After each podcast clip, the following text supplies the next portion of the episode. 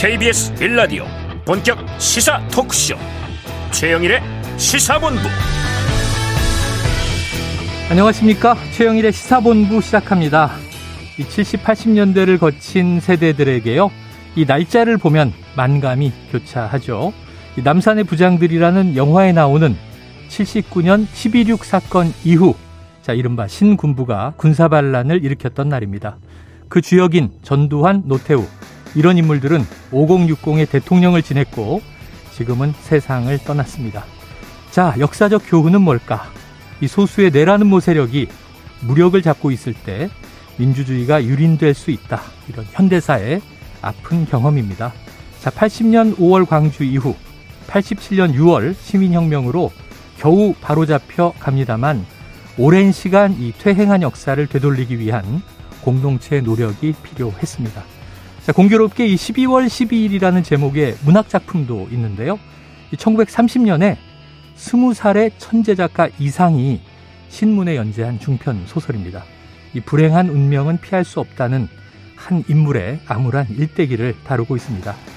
자, 어제 12구 이태원 참사 희생자 유가족들의 협의체가 출범했습니다.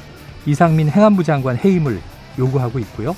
어, 마침 같은 날 민주당은 국회에서 그 해임 건의안을 통과시켰습니다만 대통령실의 거부 입장은 굳건합니다.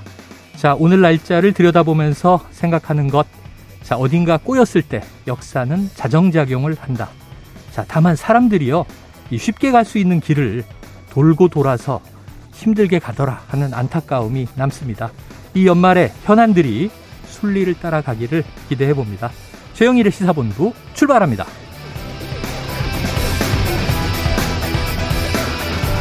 네, 1부에서는요, 오늘의 핵심 뉴스를 한입에 정리해드리는 한입뉴스 코너가 기다리고 있고요.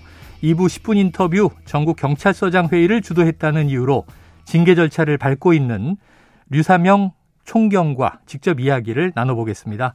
이어서 일석이조 그리고 국제본부까지 만나봅니다. 자, 1부 마지막에 신청곡을 틀어드리고 있죠. 디저트송. 자, 오늘 듣고 싶은 노래가 있으시면요. 문자 샵 9730으로 자유롭게 보내주시기 바랍니다. 짧은 문자 50원, 긴 문자는 100원입니다. 자, 오늘의 디저트송 선정되신 분께는 치킨 쿠폰 보내드리고 있습니다. 많은 참여 부탁드립니다.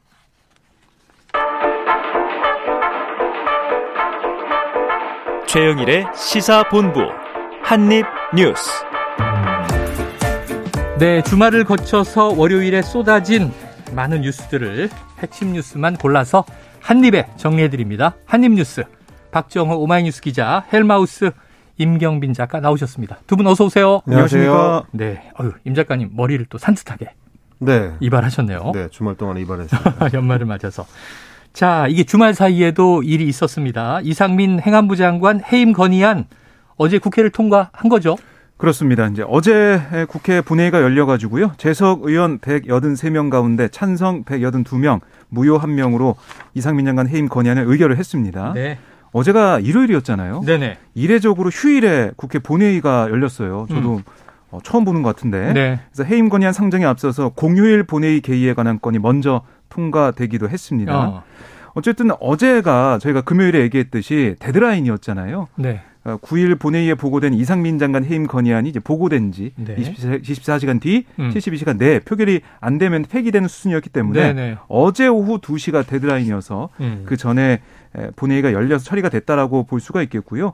아, 물론 이 김진표 국회의장이 본회의를 열었기 때문에 예. 이게 처리가 될 수 있었던 거잖아요. 그렇죠. 김진표 의장의 어제 얘기를 들어보면 아, 결국 이 15일, 그러니까 오늘 15일 내년도 예산안 처리를 위해서 불가피한 조치였다. 음. 이렇게 설명을 했습니다. 그러니까 지난주 원래 이 지지난주, 그러니까 지난 1, 2일 본회의가 열리지 않고 한 주 미뤄졌고 네. 지난주 금요일에도 안 열렸잖아요. 맞아요. 예산안이 합의가 맞아요. 안 됐다고 해서 어떻게 보면 좀 여당에게 좀 유리한 쪽으로 네네. 본회의가 진행된 게 아니냐 이런 지적도 나왔었는데 음. 어제는 본회의가 열리면서 좀 야당 손을 좀 들어준 셈이 됐어요. 그래서 김진표 의장 생각은 이게 해임 건의안 처리를 위한 본회의를 열지 않게 되면 예산안 처리가 더 어려워지는 게 아니냐라는 음. 판단을 한 걸로 풀이가 됩니다. 이렇게 되다 보니까 국민의힘 의원들이 어제 본회의 전부터 국회의장실 앞으로 이제 몰려가가지고 협치파계 방탄국회의장 물러가라 이런 음. 구호를 외치면서 강하게 반발했고 본회의장 안에서도 피켓 시위를 하면서 반발했고요. 표결 전에는 퇴장을 해버렸습니다. 어. 그래서 야당 단독으로 표결이 돼서 처리가 됐습니다. 그러니까 이제 지금 뭐 김진표 의장 얘기도 그렇고 다수당인 여, 야당 민주당의 이야기를 또 들어줘야 예산안이 좀 합의 처리되지 않겠는가 불가피한 선택이었다 이런 얘기인데 네. 지금 어제 보면은 이 해임 건의안이 통과되면서 모두 다 전국 금냉 이런 표현들을 네. 음. 신문들이 쓰고 있단 말이에요. 네. 여당은 이제 불참했고 그렇습니다. 계속 이게 방탄이다라고 또 비판하고 있고 그러면 주중에 네. 뭐 이게 예산안이 좀 합의 처리될 가능성이 있나요? 일단 시한을 국회의장이 15일까지로 못을 박은 이번 상황입니다. 주. 네. 네. 이번 주니까 이제 어, 오늘이 12일이니까 딱 3일 정도 더 협상을 해볼 여지가 있긴 아. 한데요. 그러니까 시한을 정해놨다는 거는 결국은 15일까지 여야 합의가 제대로 이루어지지 않으면 원래 법대로 한다 그러면 정부안이 그대로 이제 상정이 네. 될 거고요. 그 지금 민주당에서 밝히고 있는 입장 중에 하나는 뭐냐면 어, 감액만 주로 해놓은 민주당 안이 또 별도로 있습니다. 아. 왜냐하면 이제 우리 국회 같은 경우는 이 증액을 할 수 있는 그 예산 편성권이 없기 때문에 음. 어, 예산을 이제 추가로 증액하려면 기재부하고 네. 협의를 해야 되거든요. 아. 근데 지금 기재부하고 협의가 안 된, 어, 그러니까 민주당이 정부 안에 대해서 아. 감액만 일방적으로 해놓은 깎을 수만 있는 그렇죠. 네. 별도의 안을 민주당 안으로 지금 이재명 대표가 만들어 놓고 네. 이거를 어, 여차하면은 추진할 수도 있다라고 아. 일종의 협상 카드로 사용하고 있기 때문에 네네. 만약에 실제로 15일까지 여야 협의가 안 된다면 정부 안하고 민주당 안이 두 개가 올라갈 가능성도 있습니다. 음. 그렇게 되면 이제 표결을 통해서 둘 중에 하나가 네네네. 처리가 되게 될 텐데 당연히 민주당이 다수당이기 음. 때문에 정부 안이 어, 통과될 가능성은 별로 없고 의석 분포상 그렇습니다. 그리고 이제 민주당 안이 만약에 통과가 되게 되면은 우리 헌정사상 처음으로 이제 야당 단독으로 예산안을 네. 처리하는 초유의 사태가 발생할 수도 있는데 뭐 여야가 설마 이제 그런 상황까지 가겠느냐 예. 이게 지금 국회의장의 기대인 것 같습니다. 그래요. 한번 이제 오늘 내일 모레 이 사흘이 과연 15일 전후 예산안이 처리될 것인가 이제 분수령입니다. 지금 뭐 대통령실은 이 해임 건의안 통과 처리에 대해서 네. 입장이 없다 이렇게 밝힌 것 같은데 이상민 장관도 지금 이제 묵묵부답이에요. 일단 해임 건의안의 거부 가능성이 거의 확실한 거죠. 그렇습니다. 뭐 계속해서 대통령실 관계자 발로 뉴스가 계속 나왔고요. 윤 대통령이 뭐 입장 표명 없이 네. 뭐 자연스럽게 거부가 되는 그런 어. 그림이 될 것 같습니다. 아, 그리고 오늘 주호영 국민의힘 원내대표 말을 들어봐도 이게 뭐 확연히 드러나는데 뭐라고 했냐면 기자들에게 네. 그야말로 건이니까 어. 아, 윤, 대, 윤 대통령이 건의를 받아들이지 않고 무시해도 된다. 네네네. 이렇게 얘기를 했거든요. 예. 그러니까 이 건의안은 받아들이지 않게 됐다라고 아, 볼 수가 있겠고 또 이상민 장관도 오늘 오전 출근길에 취재진에게 해임 건의안 통과됐는데 거치 표명 계획 있냐 이런 질문을 받고 특별히 들을 말씀이 없다. 이렇게 말을 했어요. 네. 그러면 여러 가지 질문 세례 아, 입을 닫고 어, 이 출근하는 모습을 보였는데요. 결국 이상민 장관이 어제도 국회 해임 건의 후속 대응 방안 논의하기 위해서 열린 고위 당정 협의회에도 참석을 했거든요. 네. 이런 걸 봤을 때 그래서 업무를 이어가겠다 이런 뜻을 보인 걸로 해석이 음, 됩니다. 그러니까 사실 이제 해임 네. 건의안 같은 경우는 뭐 조영 원내대표도 얘기를 했습니다마는 그냥 거부권을 굳이 행사할 필요도 없습니다. 예, 예. 그냥 이제 어, 답변을 안 해버리면 어. 자동으로 이제 폐기가 되는 건데 네네네. 그 해임 건의안을 받아든 대통령이 어떻게 할지를 최종 결정을 하도록 돼 있기 때문에 음. 물론 그렇기는 하지만 음. 이게 이제 우리 헌법 제 63조에 규정이 돼 있는 사안이거든요. 네. 국회는 국무총리 또는 국무위원회 해임을 대통령에게 건의할 수 있다 이렇게 되어 있습니다. 예. 그러니까 이 조항을 굳이 헌법에 넣어놨을 때는 국회 권위를 인정해서 음. 대부분의 경우에 국회가 행정부에 대한 견제 역할을 할 때 대통령이 가능하면 받아들이라는 의미에 가깝다고 네. 헌법 정신을 봐야 되는데 지금 벌써 이제 두 번째입니다. 박진 전 외교부 아 예. 박진 외교부 장관 때도 음. 해임 건의안을 그냥 이제 무시를 해버렸고요. 네. 이번에도 일종의 이제 패싱을 그냥 해버릴 경우에는 대통령이 그동안 강조했던 이제 헌법과 법치의 정신에 음. 부합하는 게 되느냐 이 부분에 대해서 이제 비판을 받기가 좀 쉬울 것 같습니다. 굉장히 12월 들어와서 예상된 기류였어요. 다만 네. 민주당이 마지막에 약간 이제 오락가락이 뜬게 뭐냐면 해임 건의안으로 가느냐 탄핵 소추로 가느냐 고민하다 의총에서 결정을 했잖아요. 네. 통과가 됐고 거부될 것은 민주당도 당연히 알고 있는 것이고 그렇습니다. 뭐 이제 여기에 대한 비판이나 비난은 내놓을 수 있습니다만 민주당의 기류는 이래요. 해임 건의안 통과하고 예산안 처리하고 그리고 이제 그 다음에는 국정조사를 진행하고 탄핵 소추 여부는 그 추후에 결정하겠다. 네. 자, 그런데 이제 이렇게 돼 있는데 문제는 이 여당이 이상민 장관 해임 건의안을 처리했으니 그럼 국정조사는 왜 하겠다는 거냐? 이게 네. 논리 모순이다 비판하면서 지금 보이콧 가능성을 얘기하고 있잖아요. 네, 이제 어제 이제 국정조사 특위 국민의힘 간사 이만희 의원의 얘기 들어보면 네. 예산안 합의 처리 이후에 국정조사를 실시한다라는 양당 간 합의 자체가 파기가 됐다. 아, 파기됐다. 예, 국정조사 시작도 전에 회의안을 처리하고 나가 탄핵까지 공언하는 거그 네. 그 자체가 이태원 참사를 정쟁하는 의도로밖에 보이지 않는다라고 네. 지적을 했어요. 그래서 결국 국민의힘 소속 국정조사 특위위원 전원이 주호영 국민의힘 원내대표에게 특위 사퇴 의사를 표명했습니다. 음. 근데 이게 특위 사퇴 의사 표명하면 이게 원내 지도부에서 네. 그걸 판단해서 어떻게 할지 결정하겠다. 어, 발의할지 그렇습니다. 국민의힘의 네. 지금 판단인데요. 결국 예산안이 얽혀 있는 거예요. 예산안이 통과가 되면 국정조사로 가는 거지만 아. 예산안까지 만약에 어그러진다. 그러면 국정조사도 어그러지는 게 아니냐. 음. 합의가 파기된 거다라는 얘기를 지금 원내 지도부 쪽에서도 얘기가 나오고 있는 거거든요. 음. 그리고 특히 친윤계 핵심 어, 뭐 윤핵관이라 불리는 장재원 의원도 페이스북에 어떤 글까지 썼냐면 우리는 민주당이란 집단을 상대로 합리적 운운하는 달콤한 속삭임에 꿰어 겉멋 패션 정치로 대응해서는 안 된다. 아. 애초 국정조사는 합의해줘서는 안 될 사안이었다. 어. 이렇게까지 강하게 나오고 있습니다. 자, 국정조사는 네. 12구 이태원 참사에 대한 국정조사입니다. 그 진실을 규명하고 책임자 처벌 문제도 다루고 재발 방지책을 내고 그런데 지금 지금까지 대통령실이나 여당의 입장은 자, 수사의 결과를 지켜보고 미진하면 하는 거다. 자, 그런데 여기서 임 작가님에게 질문. 네. 자, 행안부 장관의 해임 건의를 대통령에게 하면 국정조사하고는 배치되는 게 맞아요? 이게 이제 엄밀히 말하면 사실은 별 상관이 없는데요. 네. 그러니까 왜냐하면 이제 국정조사가 어떤 사안을 대상으로 할 것인지는 그때 그때 이제 국회에서 음. 바라보는 사안의 성격에 따라서 달라지는 거라서 예를 들면 예전에 이제 저축은행 사태나 뭐 이럴 때도 국정조사를 했었는데 네. 저도 그 당시 이제 국정조사 그 의원실에서 이제 일을 하고 아, 있었기 때문에 예, 예. 안 해본 게 없어요. 네? 안 해보신 게 없어요. 어, 네네. 현장 경험이 풍부합니다. 네. 이제 그때도 보면은 어, 전직 금융위원장이나 전직 금, 금융감독원장이나 음. 뭐 이런 사람들에 대한 조사는 당연히 이루어집니다. 네. 그리고 이제 필요한 경우에는 이제 증인 채택을 해서 증인으로 어, 국회에 서면 되는 거기 때문에 이상민 장관이 전직이 되느냐 현직이 되느냐는 음. 국정조사 자체하고는 사실 직접적으로 연동되는 네. 사안은 아닌데 다만 이제 정치적인 배경을 보자면 뭐 민주당 입장에서는 상징성을 위해서 이제 이상민 장관에 대한 해임 건의안 네. 그리고 이제 어, 예, 이전에 참사 직후에 있었던 이상민 장관의 어떤 태도 문제라든지 발언 실수 이런 것들과 이제 연계를 시키려고 하는 거고요. 음. 국민의힘 같은 경우는 이제 국정조사 자체에 대해서 애초에 좀 반대하는 목소리가 워낙에 당내에서 강했기 때문에 어 최대한 시간을 끌기 위한 목적으로도 충분히 좀 효, 효능이 있다. 라고 지금 보는 것 같습니다. 지금 짚어주신 대로 사실 국정조사가 1월 7일까지로 지금 1차 시한이 잡혀 그렇죠? 있기 때문에 네.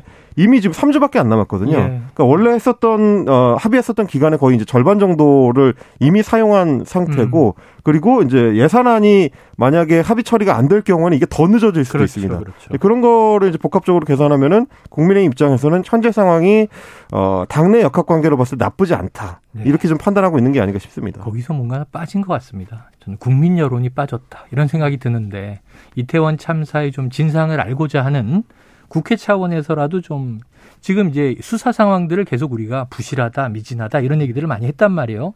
윗선으로 올라가는 거야. 지금 저희가 사건 본부에서도 다뤘지만 윗선으로 전혀 못 가고 있는 것 같다. 그렇습니다.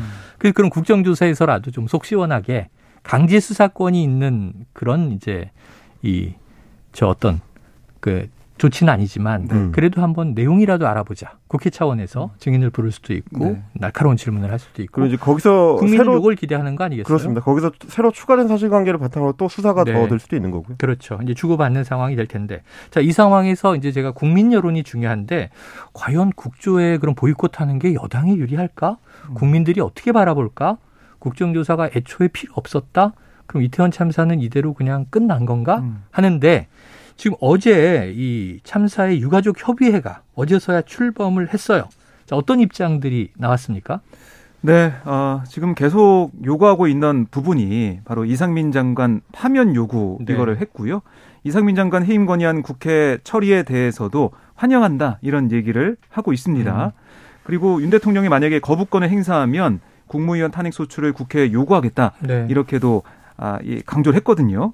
그러니까 체면과 양심이 있다면 국민 안전과 생명을 지킬 책임이 있는 행안부 장관직을 더 이상 수행할 수 없을 거다라는 네. 유족들의 네. 메시지가 나오고 있어요. 그리고 이 앞서 토요일에 있었던 유가족 협의회 창립 선언문을 보면 국정조사와 성역 없는 수사, 또 책임자에 대한 강력한 처벌, 또 유가족 소통 공간과 희생자 추모 공간 마련 음. 이걸 요구하고 있기 때문에 네. 어, 이 유가족들이 목소리를 내고 있는 상황에서 어, 국민의힘이 어떤 어, 결단을 내릴지 좀 봐야 될 것 같고 또 이와는 별개로 민주당을 포함한 야당에서는 음. 국정조사 해야 된다. 네. 특위 일정대로 가겠다라고 얘기를 하고 있거든요.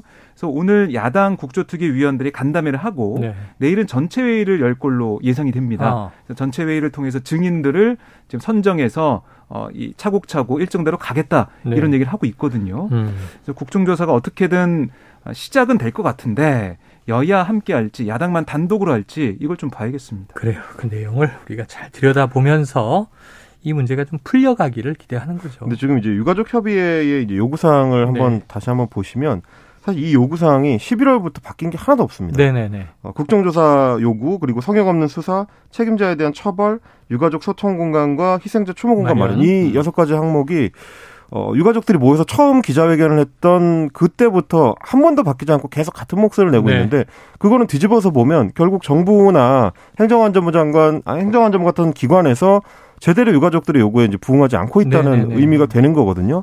이 부분을 우리 정부가 좀 뼈아프게 반성해봐야 되는 저 지점이 아닌가 싶습니다. 네, 그러니까 오히려 좀 저희가 유가족과 인터뷰, 전화 인터뷰를 했습니다만 네. 지난주에 그 입장이 행안부가 도움을 주기는커녕 오히려 유가족들이 모이는 걸 좀 방해한 정황이 있다라고 많이 좀 분노하는 느낌이에요.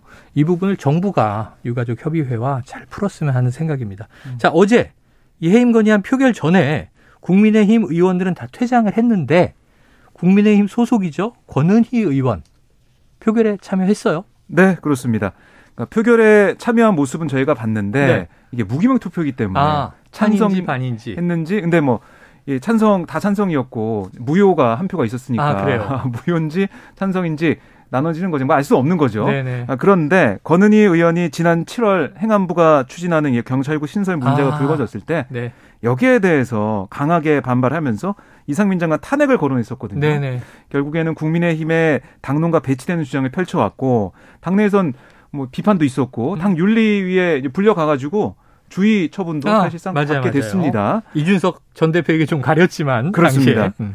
근데 어제 이 표결에 참여해가지고 국민의힘 내부에서는 아니 당론이 네. 퇴장이었는데 어떻게 표결 참여할 수 있냐 부글부글 하고 있어요. 음. 당론을 어긴 이 권 의원 징계 가능성까지 거론되고 있는 그런 네. 상황입니다. 권은희 의원은 처음에 합당할 때 나를 제명해 주시오 이렇게 얘기했던 그렇습니다. 의원이라 징계가 문제가 아니라 제명하시라니까요. 그러면 어떻게 해야 될지. 예, 그게 문제인 거죠. 네. 이제 징계를 하려면 뭐 지금 당 내의 목소리로 봐서는 사실상 가장 강한 조치인 제명 결정이 필요할 네, 것 네, 같은데 네. 윤리위에서 제명 결정을 해주면 권은희 의원 입장에서 원래 요청하던 게 받아들여지는 점이라서 네. 그렇게 되면 어 의원직을 유지한 채로 당을 네. 이탈할 수가 있게 되거든요. 무소속으로 활동하게 되는 거죠. 그렇습니다. 그걸 이제 최대한 피하고 싶었던 거라 음. 탈당 공고나 제명이나 이제 같은 효과를 내는 거라서 네. 어, 당 내에서도 거기에 대해서 좀 고민이 많은 것 같더라고요.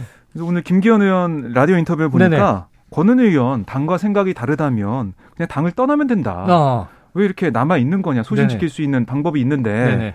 그리고 뭐 제명해 달라고 이렇게 얘기하는 거 그건 비양심적이다 이렇게 또 자진해서 떠나면 배치를 잃게 되는 거죠. 떠나면 의원을 잃게 됩니다. 야 여기 묘하게 걸려 있는데 서로 이게 말싸움을 하고 있는 양상입니다. 아, 이건 앞으로 어, 보도록 하고요. 자, 지금 월요일 점심 시간이에요. 교통 정보를 좀 확인하고 나서 계속 이어가도록 하겠습니다. 자, 교통정보센터에 김민희 리포터 나와주세요. 네, 점심시간에 접어들면서 정체는 주춤해졌지만 곳곳으로 돌발 구간은 많습니다. 부산 외곽고속도로 기장 쪽으로 대간분기점 부근 1차로에서는 장애물을 처리하고 있고요. 중부 내륙고속도로 양평 쪽으로는 두 건의 사고가 났습니다.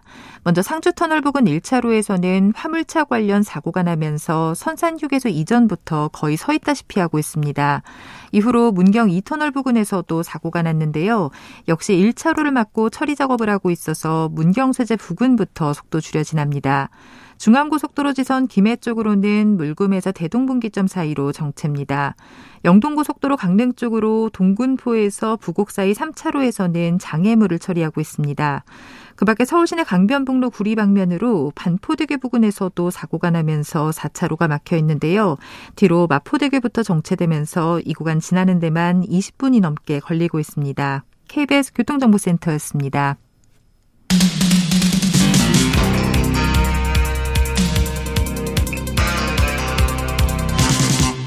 최영일의 시사본부. 자, 아까 잠깐 얘기 나왔습니다만 내년도 정부 예산안 이게 보통 문제는 아닙니다. 시간이 끌리면 뭐 여당에 유리하다. 이게 여당에 유리할 게 하나도 없죠. 법정 시한 넘겨서 계속 하루하루 가고 있는데 자, 여야가 내년도 예산안을 오는 15일 본회의에서 처리하기로 했다. 이게 이제 김준표 의장 중재안인 것 같은데 네. 아직 차이가 있다고 얘기를 하셨으니까 15일까지 예산안 합의 처리가 안 되면 어떻게 돼요? 네. 그렇게 뭐 안 되면은 준예산으로 음. 가거나 그러니까 네. 전년도 예산에 준해서 가거나 아. 아니면 민주당에서 계속 얘기하고 있는 네. 어, 단독 예산안 그러니까 이거는 삭감만 할 수 있는 거거든요. 네네네. 감액할 수만 있는 그런 예산안인데 삭감된 예산. 그렇습니다. 그게 그둘 중에 된다면. 하나가 통과되지 예. 않을까 싶은데. 근데 그렇게 되면 둘 다 그런 일이 없었어요 어, 지금까지. 어, 그렇게 되면 이제 둘 다 윤석열 정부가 편성한 예산이 아니게 되는 거죠. 그렇죠, 그렇죠. 그렇죠. 네. 전년도 예산은 문재인 정부 문재인 예산이고 편성이 된 거고. 그다음에 민주당 단독 처리를 해버리면 그렇죠. 민주당 예산을 윤석열 정부가 그러니까 집행해야 말, 되는 거고. 말하자면 이제 윤석열 정부가 들어오고 네. 나서 어. 어, 원래 추구했었던 정부의 시책들을 본격적으로 적용한 첫 예산이 내년도 그렇죠, 예산이 되는데 그렇죠. 어, 그게 둘다 안 될 수도 있다는 네. 위기 상황. 이거에 대한 인식이 있는 겁니다. 자, 여기서 여러 가지 문제들이 또 연말에 끼어 있습니다. 뭐 지난주에 화물연대가 파업을 종료하고 자, 업무에 복귀하는 결정이 내려졌습니다. 자, 그런데 문제는 민주당은 그럼 정부 안 원래대로 안전운임제를 일몰제가 다가오니 3년 연장이라도 하자. 이걸 지금 음. 국토위를 통과시켰어요. 네. 근데 지금 정부 여당 입장은 또 완전히 달라져서 그렇습니다. 3년 연장도 아니다. 네. 지금 안전운임제 없애야 한다 이런 입장입니까? 그러니까 안전운임제 자체를 재검토해봐야 된다라는 거예요. 음. 그러니까 원래 이제 정부와 여당이 당정 협의를 통해서 얘기한 건 뭐냐면 파업 전에, 네. 그러니까 그때 11월 22일에 얘기한 것은 일몰제 3년 연장 그리고 뭐 품목 확대는 음. 이거 어려운 상황이다라고 얘기를 했었는데 이게 3년 연장도 이제는 좀 안 된다. 어. 그건 파업 전이었고 지금 파업 후니까 네네. 상황이 달라진 거다라고 얘기를 하고 있어요. 음. 그래서 과연 정말 안전 운임제가 안전에 도움이 되는 것인지 따져봐야 된다라는 네. 거고 그리고 계속해서 정부와 뭐 재계에서 강조하고 있는 게 지금 경제가 얼마나 어렵냐. 음. 이렇게 어려운 상황에서 이 화물 노동자들의 이런 요구를 다 받아준다면 우리나라 경제가 더 어려워지고 성장 동력은 약화될 것이다. 이런 또 주장까지 펼치고 있는 거거든요. 네. 그래서 이런 정부 여당의 입장과 노동계 입장이 다시 한번 맞서고 있는 상황이라 결국에는 이 뇌관이 좀 살아 있고 네. 어, 결국 계속해서 이 정부 여당과 그러니까 정부와 아, 노동자 간의 갈등은 이어지고 있다. 이렇게 볼 수가 있겠습니다. 자, 여기서 뭐 그래서 이제 이게 네. 파업이 끝나고 나서 이제 한 번 더 정리해 볼 필요는 있었던 음. 것이 뭐냐면 사실은 화물연대가 파업을 할 때 내걸었던 게 안전운임제에 대한 영속을 보장한다. 맞아요. 계속될 수 있도록 법적으로 제도화한다라는 게 하나가 있었고 또 하나는 이제 품목. 네. 그동안에는 시멘트하고 이제 정유 쪽에만 적용을 해왔었기 때문에 다른 품목으로 좀 뭐 폭발물이라든지 뭐 이런 어떤 위험물, 철강, 철, 네. 철강제라든지 이런 걸로 좀 넓히자라는 거였는데 그 중에서도 사실 화물연대가 정말 하고 싶었던 건 품목 확대입니다. 네, 네. 그러니까 오히려 일몰제를 통해 3년 연장하는 거는 받을 수 있는데 네네. 품목 확대가 안 되면 안 된다라고 화물연대가 주장했던 건 뭐였냐면 일몰이 되면 품목 확대가 의미가 없어지는 것이고 네. 그렇죠. 이제 뭐 그것도 그렇지만 화물연대 입장에서는 이런 조직체의 단단함 정도가 다른 단일 사업장 단위로 돼 있는 노조들하고는 좀 다릅니다. 네네네. 예를 들면 이제 KBS 노조라든지 이런 데는 네네. 이제 훨씬 화물연대에 비해서 단단한 것이 화물연대는 일종의 조합 형태로 돼 있어서 음. 각 그 항목마다의 어, 운송 사업자들의 이해관계가 약간씩 달라요. 네네. 네, 네. 그러다 보니까 기존에 이제 어, 안전운임제를 적용했을 때는 그 화물연대 내부에서도 음. 적용이 안 된 품목에 있는 종사자들의 불만이 상당히 있었거든요. 네. 그럼 결국 우리가 이제 파업해서 우리 일을 못한 결과로 남 좋은 일만 한다는 내부 갈등들이 어느 정도 있었던 건데 음. 이 부분은 어떻게 보면 국토교통부를 비롯한 정부에서 어, 잘 파고들었다 전략적으로 네. 이게 볼수 음. 있는 측면들이 또 있습니다. 그러다 보니까 아마 어, 올 연말에 이 사안을 가지고 이제 협의를 할 때도 단순히 3년 연장하는 가지고는 이 합의가 이루어지기 쉽지 않을 것 같다. 네. 그래서 정부도 강경하지만 화물연대 내부적으로도 굉장히 좀 갈등 요소가 음. 잠재해 있는 상황이기 때문에 네. 이 타협안 만들기가 쉽지 않을 것이다. 그렇게 좀 전망이 됩니다. 자, 정부가 이렇게 얘기를 했죠. 일단 선 복귀 후 대화. 그럼 이제 복귀는 되고 있으니까 이제 대화의 시간으로 좀 넘어갔으면 싶은데 음. 자 올해 만약에 민주당이 단독 처리한 지금 안전운임제 3년 연장안이 연내로 본회의를 통과하지 못하면 연말이 지나서 내년이 되면 안전운임제는 그냥 일몰이 됩니다. 일몰이 예, 해처럼 져버리는 거죠. 네. 자 아, 이것도 참 큰 해법이 필요한 숙제다는 생각이 들고요.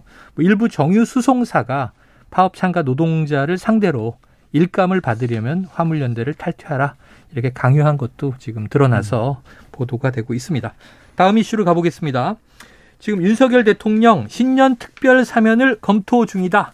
우리가 알고 있는 이름이 들어 있습니까? 네, 지금 여러 가지 이 가능성이 네. 지금 나오고 있는데요. 어, 지난 광복절 특사 앞두고도 이름이 거론됐던 네. 이명박 전 대통령의 이름이 음. 나오고 있는 상황이고요. 그다음에 뭐 최경환 전 총리, 전 부총리 얘기도 네네네. 나오고 있는 상황이고 어, 여기다가 아, 뭐 남재준, 이병기 전 국가정보원장 사면 가능성도 언급이 음. 되고 있습니다. 그리고 이제 다 여권 인사들만 말씀드렸는데 야권에서는 김경수 전 경남지사 네네. 여기다가 전병헌 전 청와대 정무수석이 사면 대상으로 거론이 되고 있는데 네.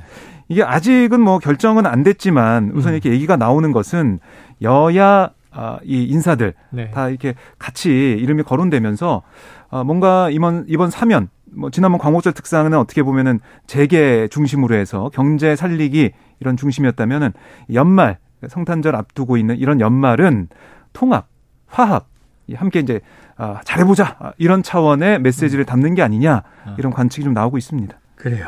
자, 이건 뭐 일단 발표가 돼야 알 수 있는 거지. 물론 그렇죠. 예상은 네. 뭐 예언과 비슷해서 네. 누구도 알 수 없는 거잖아요. 근데 이제 저희가 그동안 시사 프로그램 오래 하면서 경험한 바에 의하면 아, 경험한 바로 경험칙 이런, 이런 건 이제 소위 이제 에드벌룬 띄워본다고 하는데 아. 띄워보고 저항 여론이 이제 강하지 않으면 대부분 예, 예, 예. 이 안대로 가거든요. 아. 근데 여기서 이제 주목할 만한 점이 김경수 전 경남지사에 대해서는 특별 사면을 하되 음. 그러니까 사면은 해주는데 복권은 안 시켜주는 아. 방안이 내부적으로 검토가 되고 있다는 거예요. 상당히 오랜 기간 정치는 못한다 이런 얘기죠. 그, 풀려는 그, 나지만 그렇게 되면 김경수 전 지사는 2028년 5월까지 피선거권이 없는 상태가 네네. 되기 때문에 총선 대선 둘 다 나오기가 좀 어렵게 됩니다. 네네. 그러니까 아마 이제 여권 내부에서 이런 얘기가 나오는 이유 중에 하나는 이재명 대표 이후까지도 생각을 하는 게 아니냐. 아. 총선 이후에도 뭐 소위 이제 민주당이 정치적 구심점을 갖기 어렵게 만들기 위해서 음.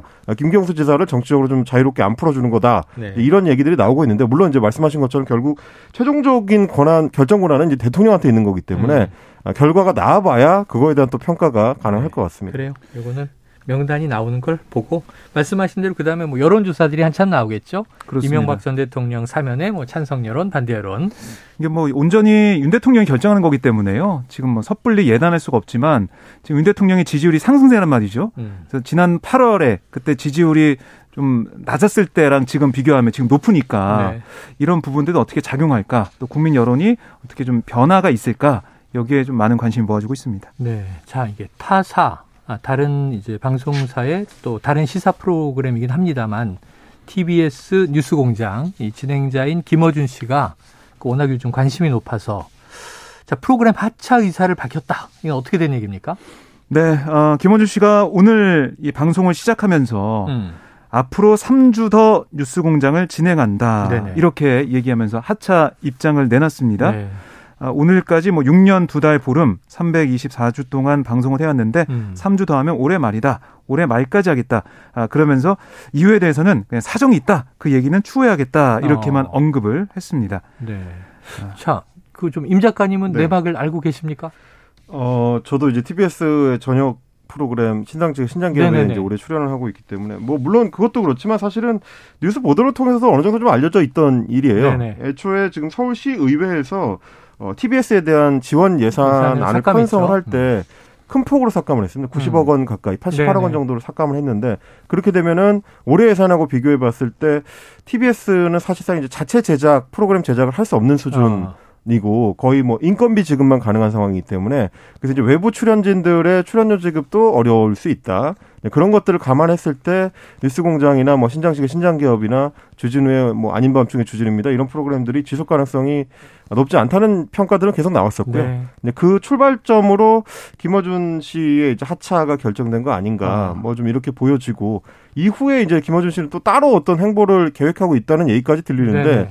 그것들도 이제 연초가 되면 내년 초가 되면 윤곽이 좀 드러나지 않을까 음, 그렇게 좀 보여집니다. 그래요. 일단 뭐 사정이 있다. 이제 언젠간 밝혀지겠죠. 이건 이제 우리가 또 지켜볼 대목이 되겠습니다. 자, 한국형 타우러스.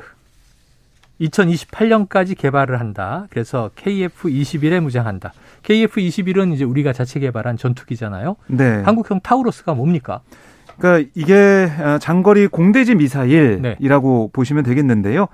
이거 국내 기술로 개발하는 첫 이 공중 발사 유도탄입니다. 음. 수백 킬로미터 떨어진 적의 핵심 표적을 정밀 공격할 수가 있는데 이렇게 이게 개발돼서 KF-21 우리 전투기에 아, 장착이 돼서 무장을 하게 되면 네네.